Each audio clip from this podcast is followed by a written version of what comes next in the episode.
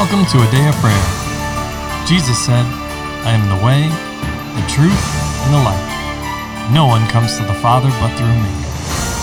Together, let's engage in relationship with Christ through prayer, faith, and His Word.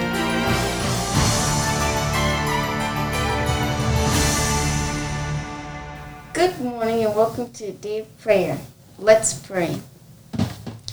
Heavenly Father, we thank you, Lord, for this day, for your provision, your blessing, mostly just for you, Lord, and your Holy Spirit, who you have freely given us to lead us, to teach us, to guide us in all truth, wisdom, and knowledge.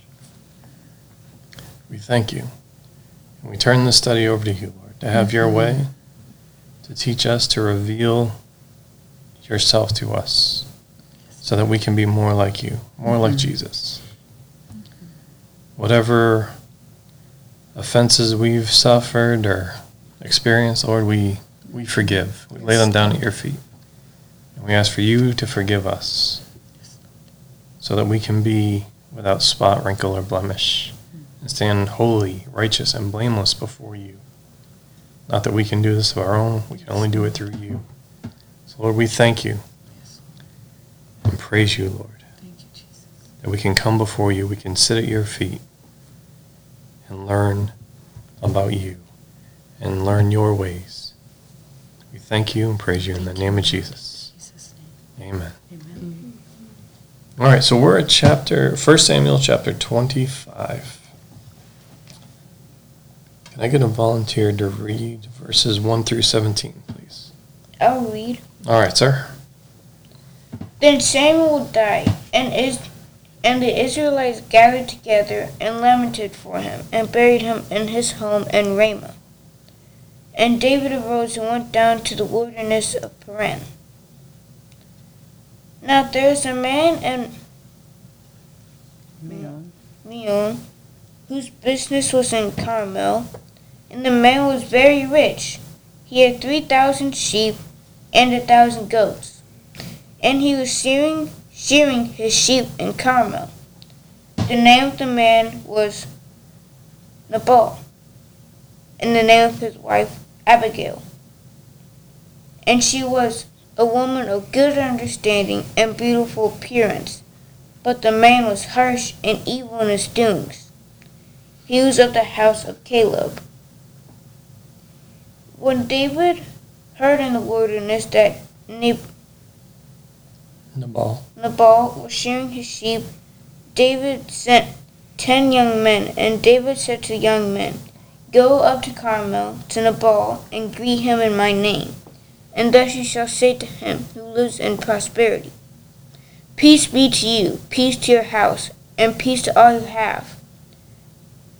Now I have heard they have shears. Your shepherds were with us, and we did not hurt them, nor was there anything missing from them all the while they were in Car- Carmel. Sorry.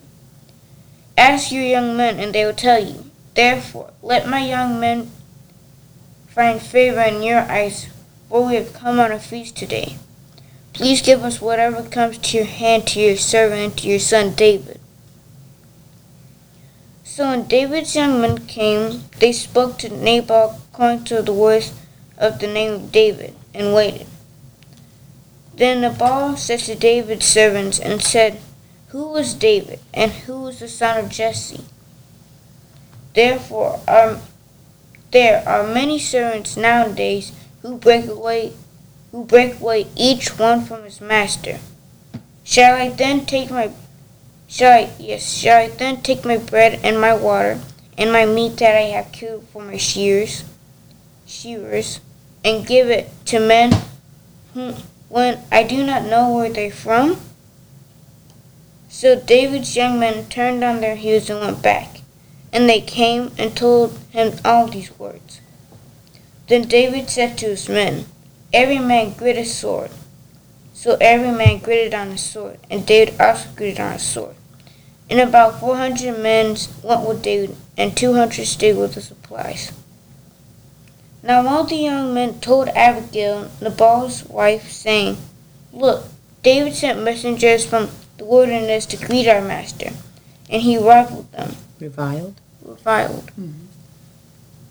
But the men were very good to us, and we were not hurt, nor did we miss anything as long as we accompanied them when we were in the fields. They were a wall to us both by night and day, all the time we were all the time we were with them keeping the sheep. Now therefore no one consider what you do, for harm is determined against our master and against all his household. For he is such a scoundrel that one cannot speak of him. Speak to. Mhm.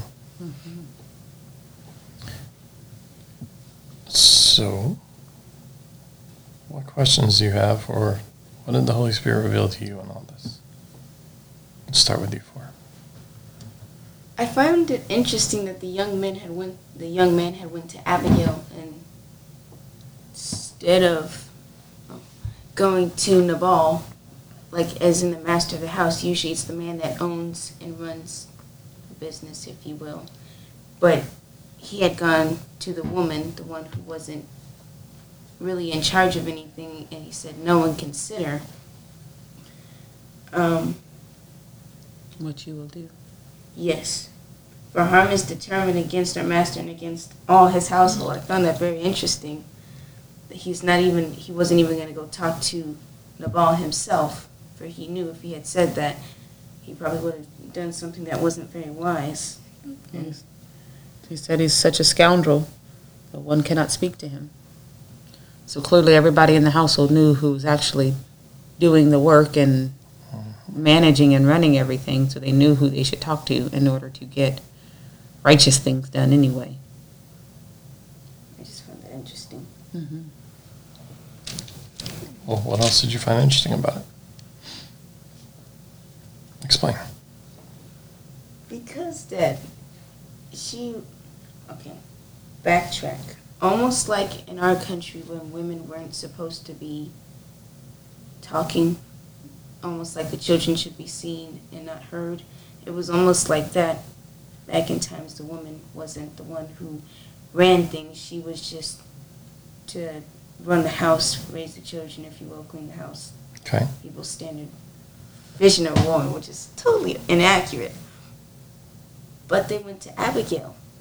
This, the young man, he went to Abigail to get the stuff done. Okay. One of the 400 people, yes.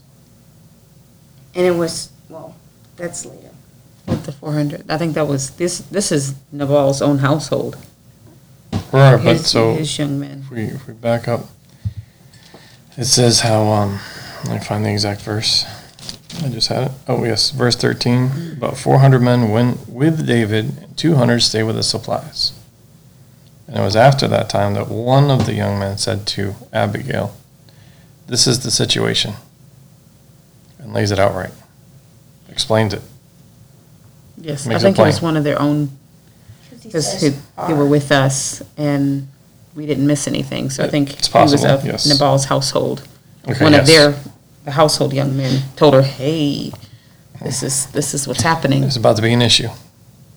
She wasn't privy to the conversation because she was not the head of the household, and David's men didn't come and approach her, as they shouldn't, because she's married, she has a covering. They went to the head of the household. As they should have. hmm However, everybody in the household knew that the head of the household was just a figurehead. He wasn't actually the one doing Any work. what needed to be done, the things that caused the household to prosper and grow, because he Mhm. was a scoundrel. And unfortunately, scoundrels can't turn it on and off. Scoundrels are scoundrels. And um, It goes to the nature and character of the individual. Mm-hmm. the my Bible has a um, like a Little glossary or whatnot, and it says literally "son of Belial." Can you explain that? No, you go ahead, Eddie. The devil. In, in the shortest way to explain that, it's the devil. Son of the devil is what it's referring to. So he was evil, he was wicked, he was foolish, all of those things. So But now, let's, let's back up a little bit. How did you understand uh, I'll say verse 3. All right, as it first explains Nabal and his wife, right? But then it also gives, I'll say, lineage, right? And it says, he was of the house of Caleb. What does that mean and say to you? That even I would conclude that even though his elders taught to taught him what was right to do, they still disregarded them and went to do his own way, and he still had a wife to teach him. Hmm. Interesting. Who was Caleb? He was one of the two peoples that made two people that made it inside of Israel inside of Deuteronomy. They're spies. They made it into the 12 promise. spies. Yes, but he They were the only only one. that made it into the promised land. Of that their generation. Yes. Exactly. Caleb and Joshua. Caleb and Joshua. So a righteous man that sought the Lord. Knew Right. how to believe God. Absolutely. But yet here we, we have Nabal, who was of that household. So we know what he would have been taught, clearly, right? Yes. However, he chose to rebel against it. He fashioned his life in such a way that it was opposite to how Caleb lived his life in hearing the Lord, having that relationship with him that allowed him to hear the Lord. The Lord's no respecter of persons. Modern day, also t- is all time, but we'll put it today, there's no I'll say making it, getting into heaven because, oh, my dad was a pastor or whatever their position was. Mm-hmm. It's you and your relationship with the Lord. What does that look like? As in, is it pleasing to the Lord? Does it glorify the Lord? Does it bring honor to Him? Or does it look like this here? Let's describe uh, for Nabal. That's something that we all have to consider for our own selves, right? Judge ourselves. Yes. Okay. And if it looks like Nabal, don't stay there. Bring things, repent. Well, first humble yourself, right? Submit to God.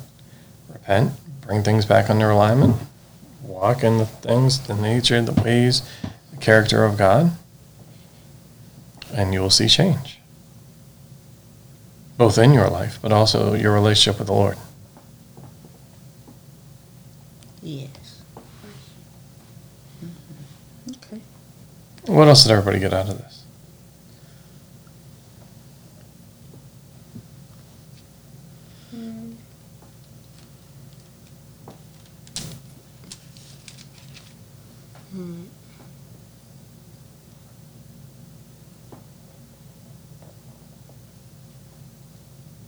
What did David ask for? Yes, for bread. Whatever comes to your hand, he didn't ask for the best. He didn't ask for anything in, in particular. He just asked to share Yeah, in the fruit of the labor. A portion. And what was David doing? David and his men. Protecting the sheep so they can eat. Providing security for everything, yes. Hmm. Not just the sheep, but the fields as well. Right? Yes. And we can read all the way back to Judges, and, and you know what happened. Right around the time of the harvest, raiders will come and Mhm. invade the fields and run off with the harvest, yeah? Steal it, burn Yes. it. They would do all kind of things. So here David and his men are acting as a modern day, I'll say, private security company. Right? Yes. For specific to Nabal and his his possessions. And by possessions, I mean, yes, there are people, people that work for him, right? But then also his his stuff, his property, mm-hmm. field, sheep, the whole gamut, and it thrived, obviously. And then no, he didn't ask for anything specific. He didn't ask for everything. He didn't ask for fifty percent. He didn't ask for the best. He just said, whatever comes to your hand, like whatever seems good to you. Right? Pay me my wages. we've Return done my kindness more so. more so, yes. Yeah. But it's we've provided the services, and now there should be some compensation.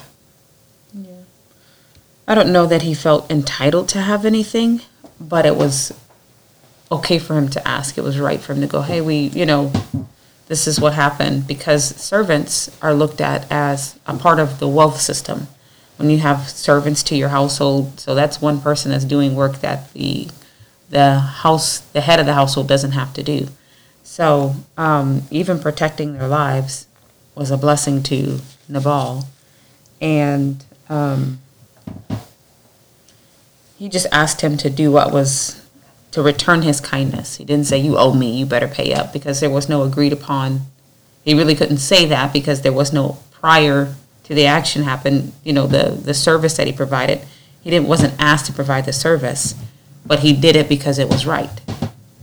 You, you have this band of this this whole army out there with you, and then you're just watching the you know sitting there eating your popcorn while the the um, shepherds get beat up and brutalized and all the sheep get stolen. That's not right. No, it's not. So to, when you have the opportunity to do good, you should do it. So he did. And then the return is, hey, I need some I need some supplies.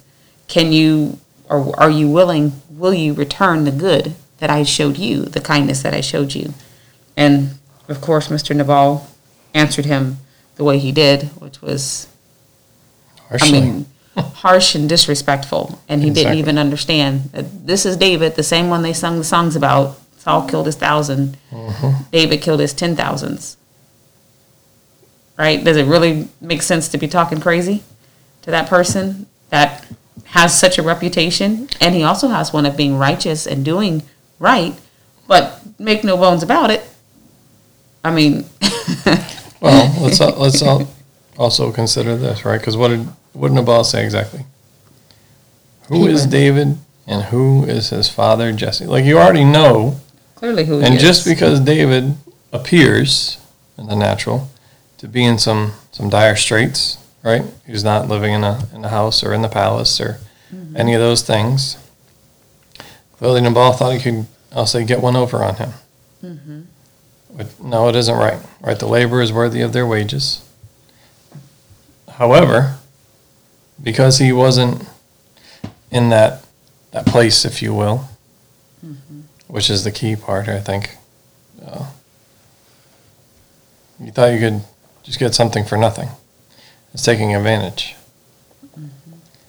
which is interesting, and why he says later that um.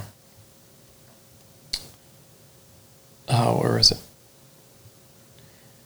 Um, I have to find it where he was against David. I can't see that. I don't remember the verse right now. I'm trying to find it. Um, yeah, his he in verse 17 says, "Now therefore no one consider what you will do, for harm is determined against our master, against all his household." Right. So, yes, we already established that that was set for Nabal's household, but it brought it to that place. His actions brought it to that place. Okay. Hmm. Anything else? No.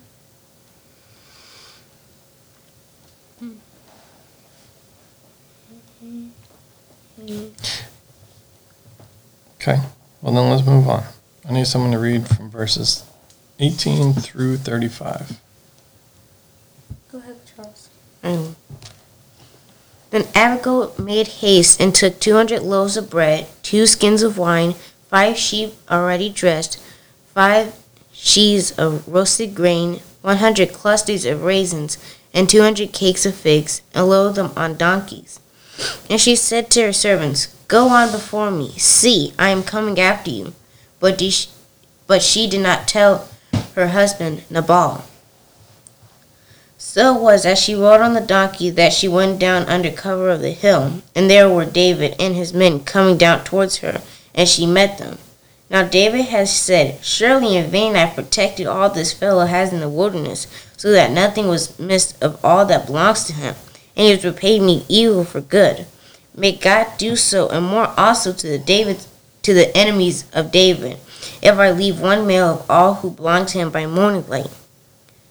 Now, when Abigail saw David, she dismounted quickly before David and bowed down to the ground. So she fell at his feet and said, On me, my lord, on me let this iniquity be. And please let your maidservant speak in your ears and hear the words of your maidservant. Please do not, my lord, regard the scoundrel Nabal, for as his name is, so is he. Nabal is his name, and folly is with them. But I, your maidservant, did not see the young men of, whom, of my lord whom you sent. Now therefore, my lord, as the Lord lives and as your soul lives, since the Lord has held you back from coming to bloodshed and from avenging yourself with your own hand, now then, let your enemies and those who seek harm for my lord be as Nabal.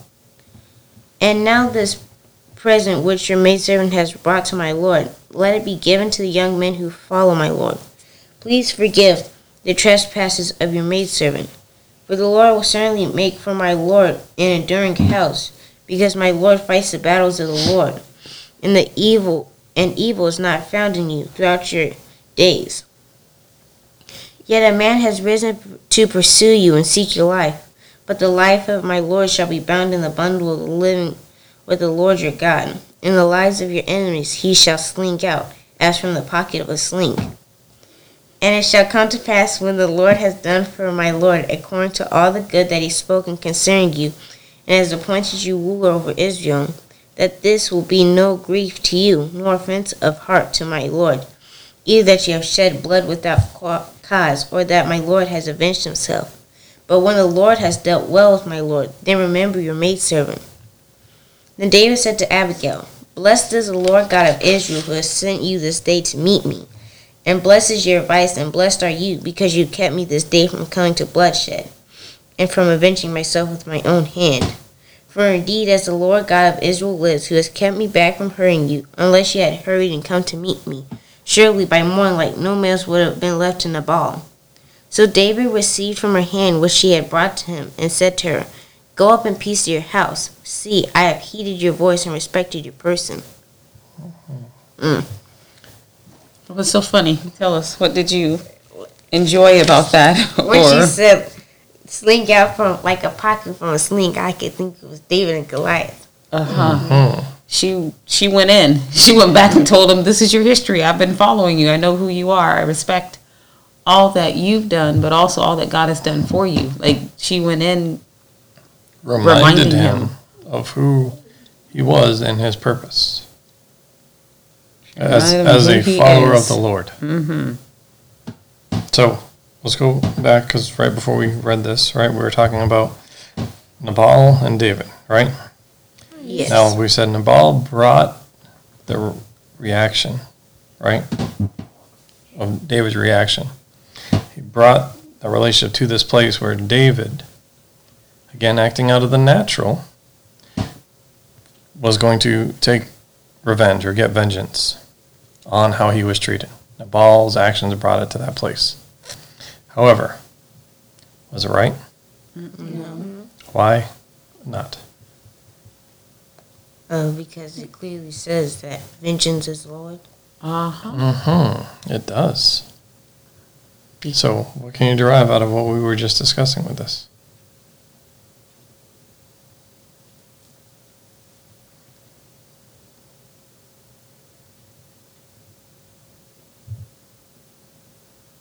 Like, what do you mean, Dad?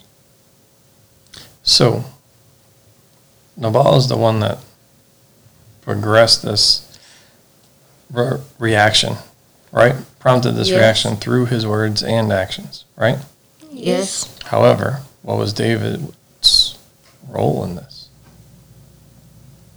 To show forgiveness. He should have let it go. What is, Exactly. what is your favorite verse of scripture, Layla? Be quick. Quick to hear, slow to speak, and slow to wrath. Why? For the wrath of man does not produce the righteousness of God. Okay. James 1 Oh. 19 and 20. We'll look it up just to make sure. But there's no excuse. Just because you're called by God doesn't mean that you're now relieved of the obligation to follow His ways. That you can fly off the handle, but you should be all the more controlled right? Yes. Like from a natural standpoint, you can understand why David was angry, but that doesn't justify it. Right. You see David turn here, and by turn I mean this, right? What does David say constantly throughout the entire book of First Samuel thus far? The Lord judge between you and I. He says this repeatedly with everyone. For every deal, every covenant, right, that he makes. As I always say, the Lord judge. But here he was going to take it in his own hands. Now, was it right for him to be taken advantage of? No. However, let the Lord judge. Let the Lord deal with it. All right, we're to be clean, spotless, without blemish before the Lord. And also, like you just brought up, Brother Charles, vengeance is the Lord's. He will repay. All right? Yes. Mm-hmm. Okay. Our job, our role, is to be like Christ. Regardless of what people say or do, right? Yes. That doesn't mean you can't, I'll say, protect yourself in the grand scheme of things, right? If need be. Right, but it- with everything, it's what's the Lord saying is right for you to do in the moment. Mm-hmm. There's that. And this would have been premeditated murder. Exactly. Just because you don't like the way someone talks to you doesn't give you the right to go and run, you know, raise their household to the ground. Just don't protect their stuff next time, or do whatever God tells you to do. that what is yes, But- what he tells you because that's what's right. But he wasn't entitled to kill him, and the fact that he was thinking about it from a journey, however far he was, it wasn't like something that just happened in the moment. And a person that is uncontrolled like that is unfitting for the kingdom. But anyway, he thought about it.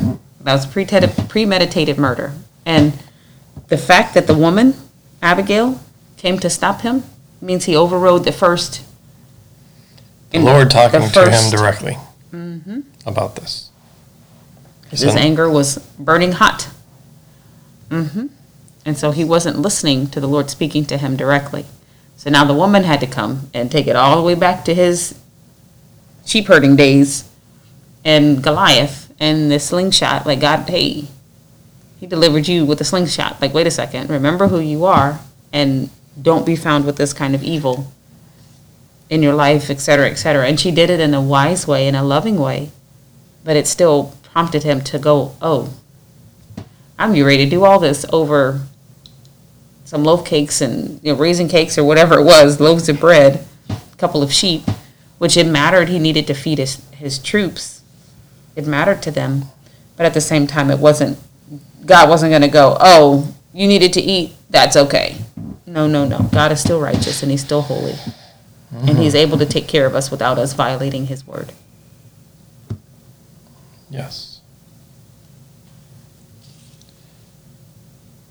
So, if someone tries to take advantage of you because of your faith or whatever it is, give it to the Lord. Right? Don't let unforgiveness, don't let that seed of unforgiveness take root. Mm-hmm. Don't do it. But then also, let's look at Abigail and what she said. What is contained within everything that she said?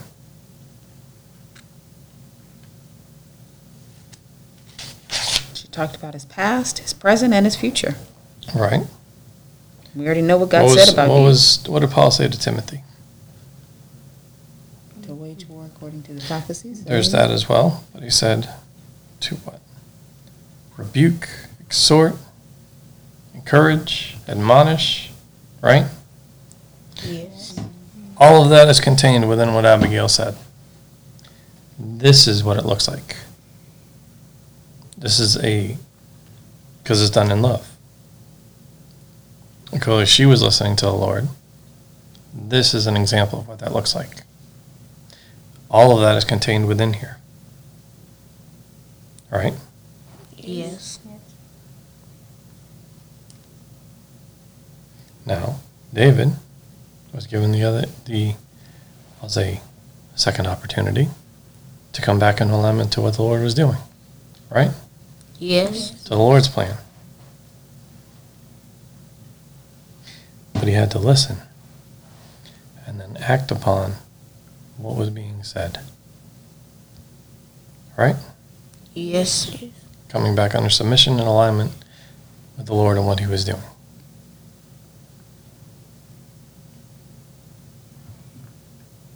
What questions or comments do you guys have?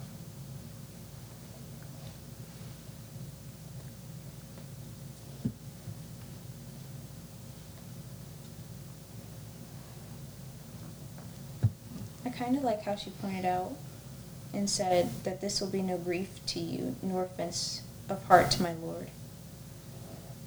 Either Explain. that you have shed blood without cause, or that my Lord has avenged himself. Because if David had have gone and slaughtered Nabal's household, he would have left the covering of the Lord and opened himself up to much more. Like then the sword would have been against his house, because that's what the Lord Mhm. promised. He's not promised, but If you live by the sword, you'll die by the sword. That's just the truth of spiritual law. That's it. yes. Mm-hmm.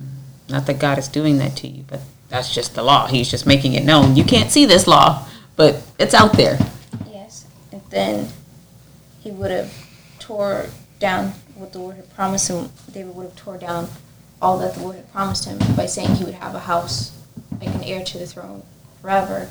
But if he was, li- but if the sword was against his house, who would be sitting on the throne? And that word had not yet, at this point, that word that you spoke of, Kyla, had not yet been given to David. Mm-hmm. However, in etern- in the eternal line, right, in eternity, that God has already de- determined in purpose, this is already for him. So can you see how a foolish decision that, because humans are limited, David at this point didn't know that God was going to establish um, his his lineage and whatnot forever. He didn't know that he would always have a man to sit. on. God hadn't said that to him yet. In God's mind, it's already finished, right? Because His works are finished from the foundation of the world or the earth. Exactly.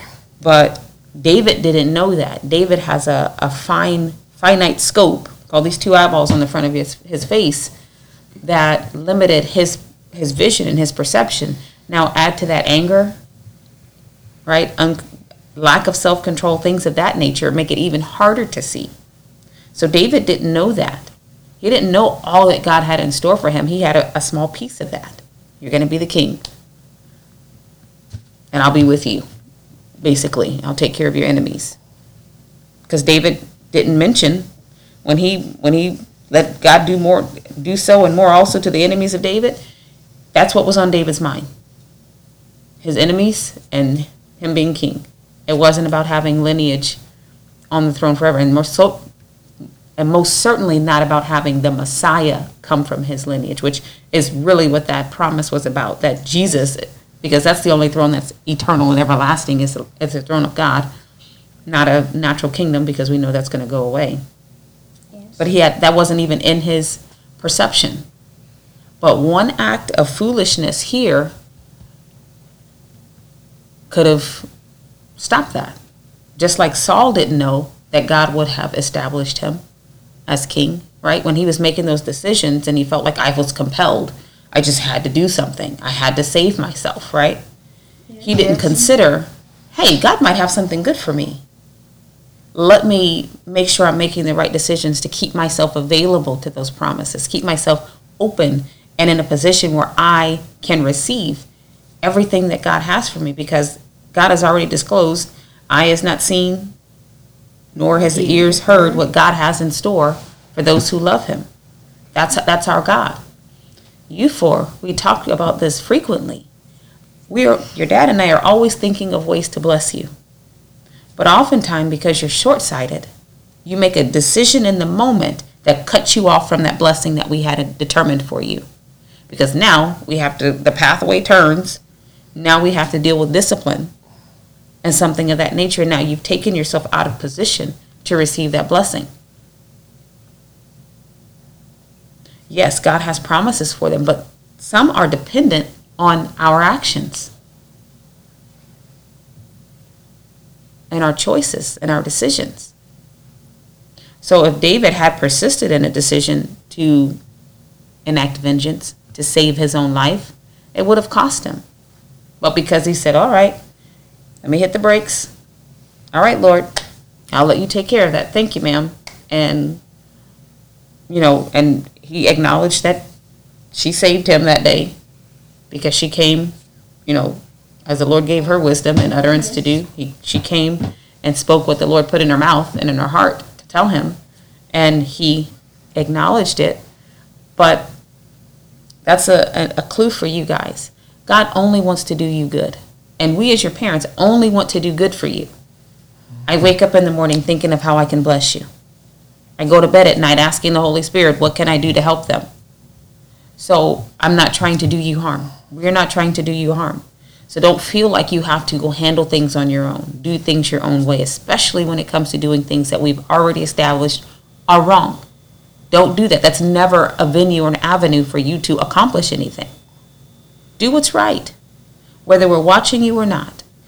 Likewise, in the grand, bigger scheme, do what's right by God, whether anybody's looking at you or not, because hmm. God, who sees in secret, will reward you openly. Don't take it upon yourselves to go do something that you know is wrong, thinking, I got to have it in this moment. I need to steal this moment. I got to satisfy myself right now, or avenge myself, or any of those kind of things. Yield to the Spirit of the living God. Let Him have His way. Forgive, humble yourself. Lord, you know that I really want this piece of cake or I really want to watch this movie. You know that I really want it, et cetera, et cetera. And I don't understand why I cannot at this time. But my parents said no. But you've already said in your word that this is not what you desire. So even if it's on the basis of honor your father and mother, even on, even if it's on the basis of love your neighbor as yourself, stand on that and put your own desires in God's hands and let Him exalt you in due time. But if you try to exalt yourself, you're going to be found in the wrong way and take yourself out of positioning to receive the blessing that you don't even know is around the corner. Okay? And so on the on the opposite hand, don't let the enemy goad you. That's it. Because while he's in the spiritual realm, he can see there's his blessing. And he can't stop it unless you give him permission. The curse without cause shall not come. The enemy has no place or room in your life unless you give it to him. How do you give it to him? The same way Adam and Eve did, by yielding and listening to what he's saying, yielding and listening to your flesh. The enemy's like, haha, there I got him. Thank you. He knew the blessing was coming around the corner because he's looking in the spiritual realm where there's not time and things of that nature, but humans, when we have our dirt and flesh, blood, and bone body, is limited by time and space, hmm. distance. So you can't see it. You can hear the Holy Spirit talking to you. But sometimes He wants to surprise you. Sometimes you don't know it's there. You have to pass the test. Do you pass or do you fail? That's a choice that individually we all have to make. So, especially when there's hard pressing for you to make a choice and a wrong decision, know that there was surely blessing intended for you around the corner. So, that hard pressing coming that I told you don't give into, we talked about that a few weeks back. Yes. Don't give in to that. Feeling compelled to do something, especially because it's being pressured in your flesh. Should be an automatic check in your spirit Red to flag. submit to the Lord. Don't do it. Submit to God. And then go, hmm, why is the devil so pressed about getting me to sin? Hmm, what's coming around the corner for me? Don't be short sighted. Don't try to satisfy and gratify your flesh. Hold the course. Stay steady. Because surely there's blessing and good intended for you. You understand what I'm saying? Yes. Okay. And if you make a mistake, repent. But sometimes those things cannot be done undone right away. So it's better not to make those poor decisions and wrong choices than it is to try to make them and then go, Lord, forgive me. Because now you have to take another journey. Now you've you veered off course. And I don't know, you don't always know how long that veer, that route is going to take you before you can get back going the proper direction. You have questions, Promise? No. Do you understand what I said? Yes. Okay. Questions, Kyla? Comments? Anyone? Lila, concerns? God will forgive you, but that doesn't always mean you can jump right back in there and keep sailing down to to receive the blessing. Because like you said, Kylie, you open the door for other things to come in that interfere or make that blessing unavailable to you now. Okay? All right. All right, so let's move on. 36, verse 36 through the end of the chapter. You can read it, Layla. Okay, go ahead, you read it. hmm Now Abigail went to Nabal, and there he was holding a feast in his house, like the feast of a king. And Nabal's heart was merry within him, for he was very drunk. Therefore she told him nothing, little or much, until morning light. So it was in the morning when the wine had gone from Nabal, and his wife had told him these things that her that his heart died within him, and he became like a stone. Then it happened after about ten days that the Lord struck Nabal, and he died. So when David heard that Nabal was dead, he said, Blessed be the Lord who had pleaded the cause of my reproach from the hand of Nabal, and he has kept his servant from evil. For the Lord has returned the wickedness of Nabal on his own head. And David sent and proposed to Abigail to take her as his wife. When the servants of David had come to Abigail at Carmel, they spoke to her, saying, David sent us to you to ask you to become his wife. Then she arose, bowed her face to the earth, and said, Here is your maidservant a servant to wash the feet of the servants of my Lord. So Abigail rose in haste and rode on a donkey, attended by five of her maidens, and she followed the messengers of David and became his wife. David also took what's her Ahinoam, hmm You. Ahinoam of Jezreel, and so both of them were his wives. But Saul had given Michal, his daughter, David's wife, to Palti, Palti, Did- Hmm. the son of Laish, who was from Galim. Saul was always giving a woman, giving a wife and taking her back. Right. It's giving stuff and taking it back, or Absolutely. or just not giving it at all, Mhm. promising it and then not giving it. Mhm. What did everybody get out of this section? As in, what did the Holy Spirit reveal to you?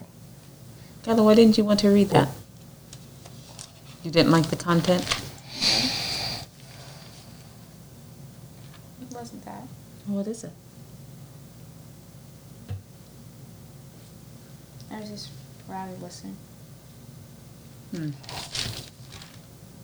Does anyone have any questions? I don't have a question. I do have a comment. Okay. Okay, let's hear it, sir. I kind of found it interesting that it said that Nabal became like a stone. Mm-hmm. Okay. I kind of understood that because, like, you know how he was being stubborn? He was kind of like a stone. Hmm. Hard hard. So, He'd hardened his heart. yes. Okay. What else? Why did you find that interesting? Because just like how he had previous, previously told us that the natural, yes, the natural to couple with the spiritual. I found it interesting that in the spiritual, even though he wasn't worshiping the Lord, his heart was still as hard as a stone. So, by having a hard heart like a stone, it manifested itself in the natural. Okay. Interesting. And I kind, I kind of don't get what they mean by his heart died within him. Does that mean like a heart attack or mm. stroke? No, he Or- mean like he had no interest in life anymore. Like, I need all this. He's, I'd say he was greedy, but when, if you think about a greedy person, when something, they lose something or it's given to somebody else, they have a meltdown. I think that's what happened here. I think it means like he had no more interest in life. I lost five sheep. But kind of like what Lil Promise was saying here, when it said, then it happened after about 10 days that the Lord struck him and Nabal, struck Nabal and he died. I don't think it was the Lord who struck him. I think it was actually the devil. It was a fruit of his hard heartedness. And I think the Lord was saying, hey, come on, just come back to me. There's something up ahead. Like, Molly said a little bear trap. But Nabal was hard hearted, so he kept walking. Well, See what he did. There, there's an interesting perspective, right? But you can look at it mm-hmm. this way, right? He was faced with the reality of the situation, which was he became very aware of his mortality. Because he could have died. Him and his entire household could have been killed off. Here he is having a feast, unwilling to give what's due to someone else, but here he is having a feast with him and his servants Right. Feasting like a king. like a king, but unwilling to give to someone else who actually also did work for him that didn't have to, what was due them. Then, his wife tells him, This is the situation, this is what could have happened. How close he came to death. Exactly. How close he came to dying, and his entire household being wiped out. But then, what does it say? His heart died within him, he became like a stone. Just like David had a choice, Nabal had a choice. To either come back in under alignment with the Lord and what the Lord purposed to do, or not. Right? What do you read about all the time? referring to the, the children of Israel in Hebrews, right? Today, if you will listen, right? Do not harden your hearts as they did in the rebellion, right? Referring to the time in the wilderness under mm-hmm. Moses. Today, don't harden your heart. Come in back under alignment with the Lord. He chose not to do it. They made a determined, willful choice mm-hmm. not to come into under alignment. And it opened him up, right? The enemy comes to what? Steal, kill, and destroy. Sin, when it reaches its fullness, results in death. Mm-hmm. Here you have it. You see that spiritual law played out. Come to fru- fullness and fruition here. Does that make more sense? Yes. Yes. What about anybody else? Questions, comments? I also found it interesting that Nate, yes, Nabal wasn't. He hadn't tuned himself to listen. He hadn't disciplined himself so much that even though he was near death, he was still holding a feast. What? Yes, he was still holding a feast, not going, well, this guy, he did protect my shepherds, and then going, well, I'm close to death, so I should probably listen to the Lord now, since the Lord has showed me that. Well, he didn't know he was that close to death. He was drunk. He was unaware. But- His wife um, had to wait till the next morning after he had sobered up to let him know. But he didn't even think about it in the mo- in the moment. Exactly. I just scorned this mighty warrior and his army. Maybe I should put my people on the defense. He didn't even like set guards out, going, "Hey, just just stirred this hornet's nest. You know, might need to get ready There was no in case there's whatsoever. retaliation." He went on drinking and partying when he had just started a war, if you will. So In the natural sense, absolutely. in the natural yes. sense, yeah, he didn't even consider that, like, just the basic sense of going, hey, you know, this might be coming my way since I just did this. Um, so he was like, goodness gracious, I'm sure that all of that, Weighed heavy on him Mm-hmm. after he heard the news, I would imagine. and then his wife had to save him. Again, I mean, this is not the first time she's stepped in on his behalf, but Mhm. that was, I'm sure, probably the biggest deal she's ever done. What else? I find it interesting that said after 10 days, Nabal, Nabal died. Okay. I find it interesting that it was just 10 days. Why is that? Should have taken longer. No. But I think it's just the fact that the Lord was still giving Nabal the choice to repent from what he was doing. Instead of just going, oh well, you did this, so you're gonna die. I'm gonna turn you over to the devil. Mm. You know, it's as sobering as it is, as hard as it is to understand. There are people who just don't want God. Mm-hmm. They hate Jesus and would rather go to hell so they could be as far away from his, him as possible than to yield to the Lord and come in and be a part of his family. There are people that exist, have since the beginning, and will continue to exist until the end, until all wickedness and evil is locked up in the lake of fire. Why? I don't know. I mean, there are people, they have just made their choice. They refuse God. And, you know, we are people that are brought up to love God and to draw near to Him. But there are people that hate God literally and want nothing to do with Him. They want nothing to do with Jesus. They are satisfied with that position and they don't intend or want to change it. That's just the reality of it. There, that's the truth. So, that being said, don't be on that other list. All right. Continue to love God. A a person that starts out receptive to the Lord, but continually resists and refuses to hear his voice, becomes hardened. Their conscience, that the New Testament describes as being seared with a hot iron.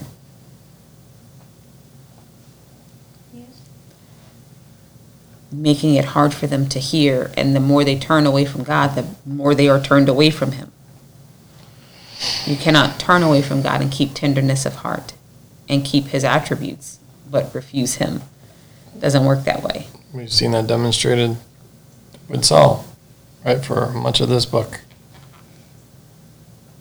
He turned from the Lord, and you see all these characteristics and qualities, uh, his nature, that resembled aspects of the Lord, were then the opposite.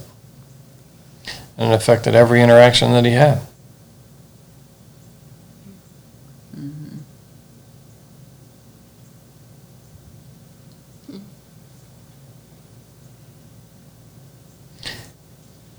What did you, what questions or comments did you have uh, concerning Abigail and David? What do you mean them getting married? Yeah, all the above, that whole section. Did that bother you, Kyla? No. I mean, I understand the culture. So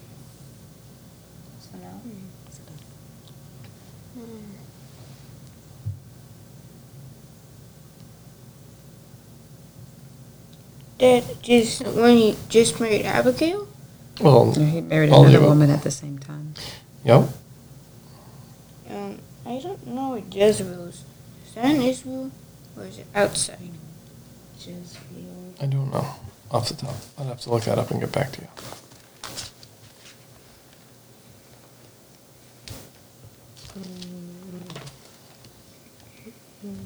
What was Abigail's heart? To serve. Exactly. To serve.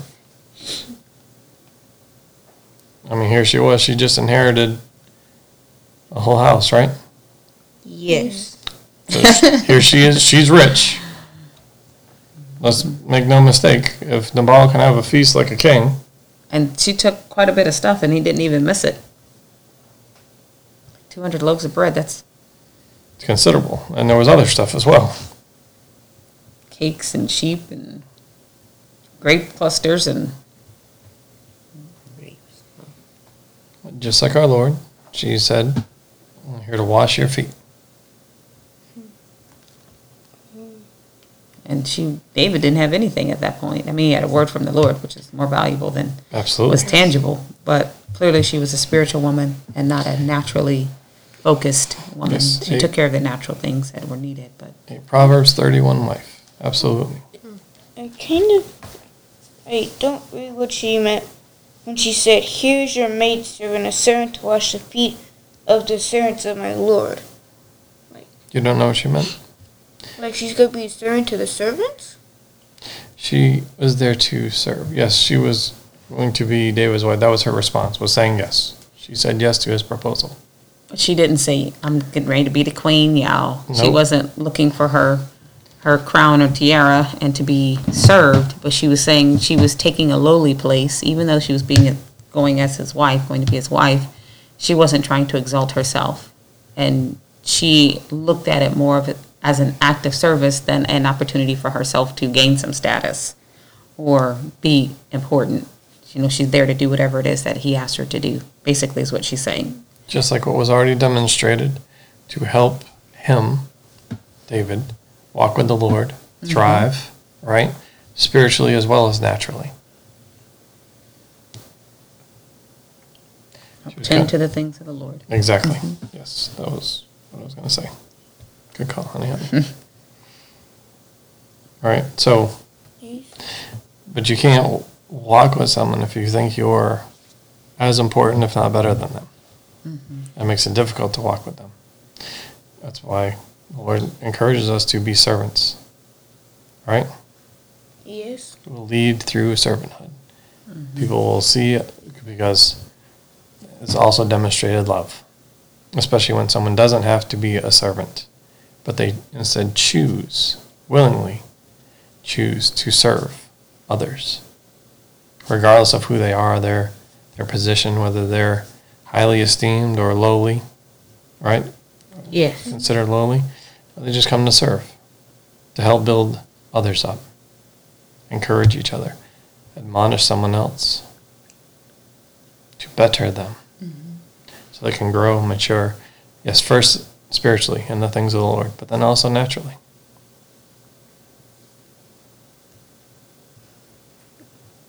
Oh, I, What else, sir? Go. Continue. I also. Oh, Dad, we still talking about What, Abigail becoming David's wife? what were you going to comment on, sir? I was counting about how that when Abigail said yes that she was going to become David's wife, that she didn't take all the sheeps and goats, like do a mini, not mini parade, but parade. She didn't parade all the all the goods and all the stuff out. Yes. Okay. And she only took five maidservants, not twenty. or however many she had. I mean, she she's also a wise woman. Mm-hmm. So, what do you think she probably did before she left? Do you think she just ran away and let it No, become wilderness? She gave it to somebody else. That, I don't think she gave it to them, but she probably placed it under their care Like talents. Mm-hmm. because she was the wise one, probably running this household anyway, and her husband was just kind of the face. So everybody already respected her and knew who she was to the point that the men were coming to her going, "Hey, this is an issue." Right? One of the, the young men spoke with her. So she probably placed stewards over the household because now she's also in the David has access to resources to help the men. So she knows how to do all of those things. So probably gave him some food, but she probably put someone over the household because in Israel, the land still belongs to who it belongs to, right? They go by gene- genealogy and all of that. Doesn't say that they had any children, so the land would be hers. Just like Naomi when she, you remember Naomi and Ruth, yes. um, and Boaz and all that. So when Naomi, they had gone to a different land, and right with her husband and her sons, and then she had two daughter-in-laws as well. The sons and the husband died off in that land. One of the daughter-in-laws went back home after that, and Ruth stayed with her. But where did they go? Back to the land that belonged to them, because the way the Lord set it up, they don't get their land taken away permanently. They always have a home there, and it has to be restored. Even if they sell it into debt, it has to be restored at the Jubilee. So, um, that house, that was hers, still hers. So she just put a steward over it, and that went into the king's service at that point, I'm sure. But it, it still was hers, depending on what she wanted to do with it. What's- What else, sir? I also kind of find it that it's you can also kind of see the wisdom because if she had created a whole bunch of sheep, most of them would have died because there's still other people, and it's not hard to hide sheep. It is hard to hide. sheep. Sorry. It's true. But if she keeps them in one spot, then she can go back and get those resources. Get the after the sheep are sheared, right? Yes. yes. Get all that to make clothes and whatever else needed, right? blankets and yeah. So yes, that is being wise. What were you So- gonna say, honey? I just I'm I'm curious. I've read this in the past um, about David taking two of these ladies as wives at the same time, and you know, part of me was like, hey, because being a woman should only have one wife. God gave Adam Eve, not Eve and Sarah and Paulette and uh, Judy. You know, that's true. God, God does determine it to be one husband and one wife with each other together, right? But that's that's humanity that wants to add things into it. But back to David in this situation in particular, I always read it as though Abigail was the main target, and then he took this other, you know, scoop of ice cream on the side, and it offended me. And just be very, very plain about that. I was like, David, what you doing? But as I read it today, and I was just like listening, I was asking the Holy Spirit about it and listening to him. Could it be possibly that he had already planned to marry the other woman, and because he ran into Abigail, thought, what a wise woman. You know, he still honored the covenant that he made to take this other lady as his, his wife, but he didn't want, he wanted to bring her in too. Because Abigail was an unexpected meeting. He mm-hmm. had no intentions of speaking to Abigail or anything else. She came to meet him to keep him from bloodshed. So that was an encounter he hadn't anticipated. He didn't know was going to happen. But this other lady, he probably could have already had that arrangement. But how many times do you meet an Abigail? They are few and far between. Absolutely. So, um, not to mention she had all this wealth and resource at her disposal. I don't think it was about the money, but just her wisdom alone made him could make him a wealthy man.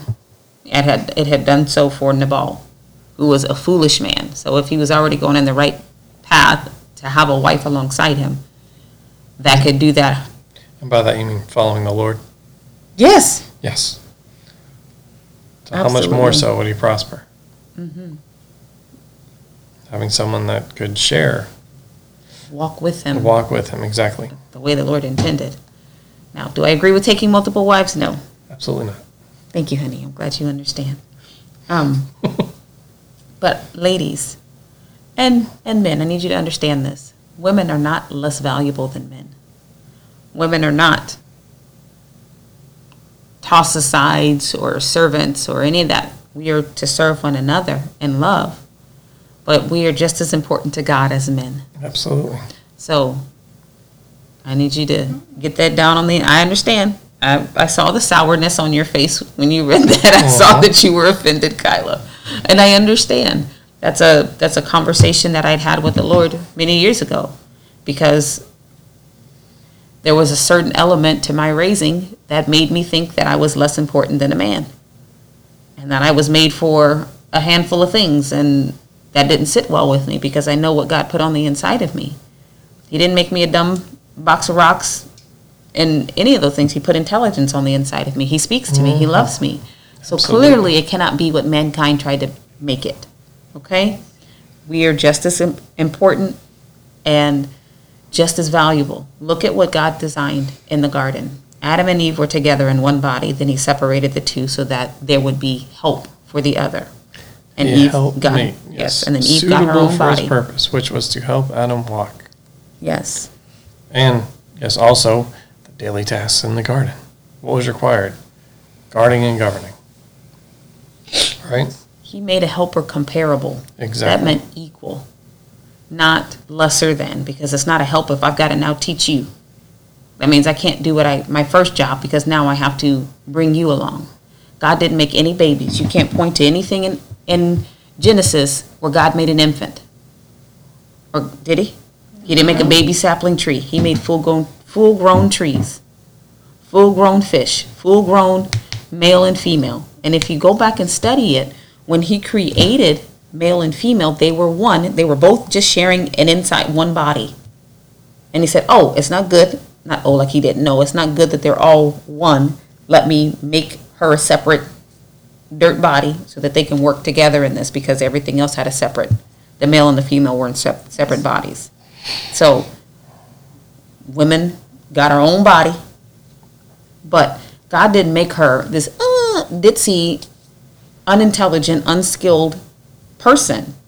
She had her own time alone with the Lord where He educated her. He taught her what she needed to know, right? Because if we leave it to Adam teaching her, come on, It's a recipe for disaster. because Adam is still learning certain things.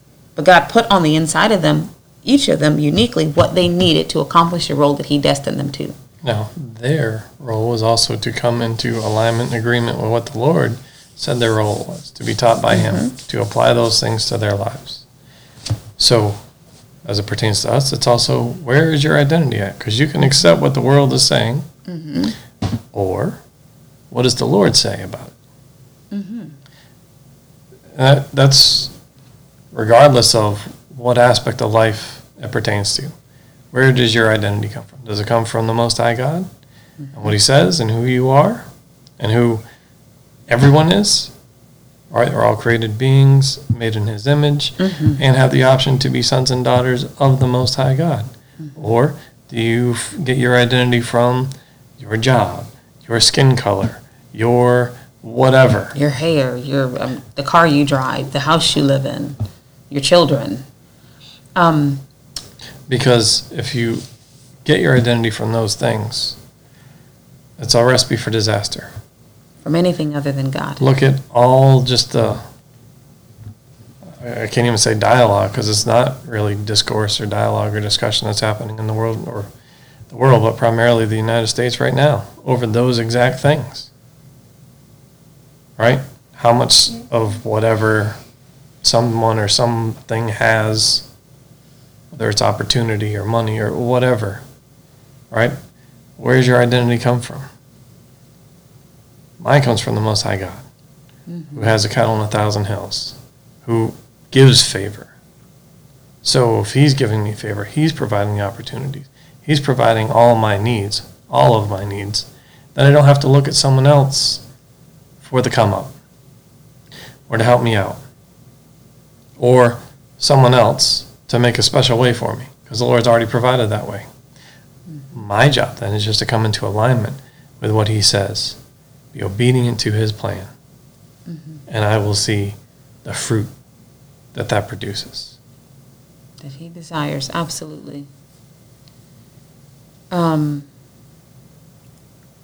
to the last point that i wanted to make about the husband and the wife kyla isla is that yes you can the way the lord explained it to me is that men are not more important but in the marriage covenant they are more like adam would have been more like the oldest child which you know something about you're not more special than your siblings. You're not more loved or more intelligent or more important, but there's an accountability that you have because you're the oldest, Yes. right?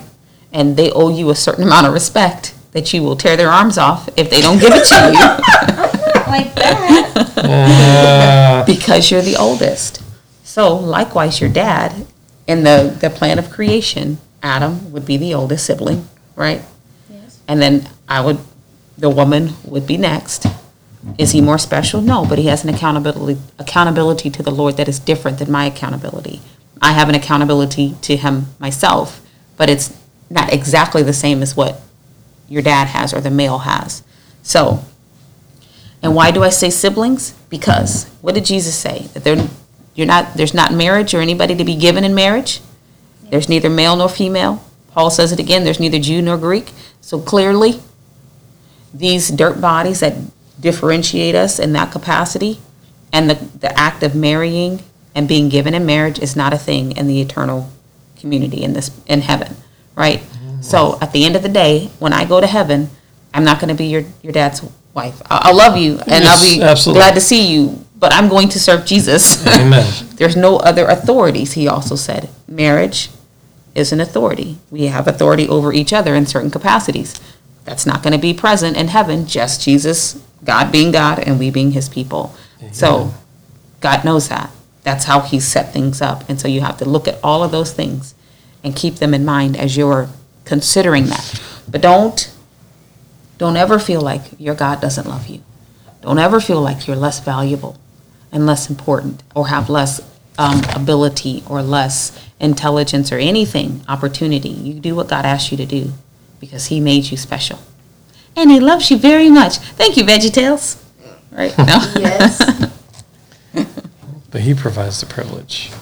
yes, He does. And the first privilege is being His son or daughter. That's the only one that matters. That's it. All right. Who wants to close us out in prayer? Come on, Lillian. And Kyla, take a minute and forgive. Spend some personal time talking to the Holy Spirit so He can disclose to you and describe to you how He feels about you and what He values in His creation. Yes, All right. Lord, I thank you for today and for your goodness, Lord, and that your mercy endures forever, and that you are good and that you are gracious, Lord, and that you teach us and show us things to come, Lord. And I thank you for being with us during our Bible studies and showing us the things that we need to know, Lord, to grow up and be successful in life, Lord. And I ask that you'll continue to cover your people and to help them in the things that they need, Lord. And Lord, I ask that you'll continue to show me the right way to go, Lord. And I repent, Lord, and I'm sorry for watching TV that I wasn't supposed to, Lord. And I ask for your forgiveness. And I also ask that you'll help me to make things right and to continue to walk on the right path, Lord, and be righteous and holy before your eyes and be pleasing to you, Lord. In Jesus' name, amen. Amen. All right. Well, everybody have a wonderful day. We love you and God bless you. God bless you. Bye.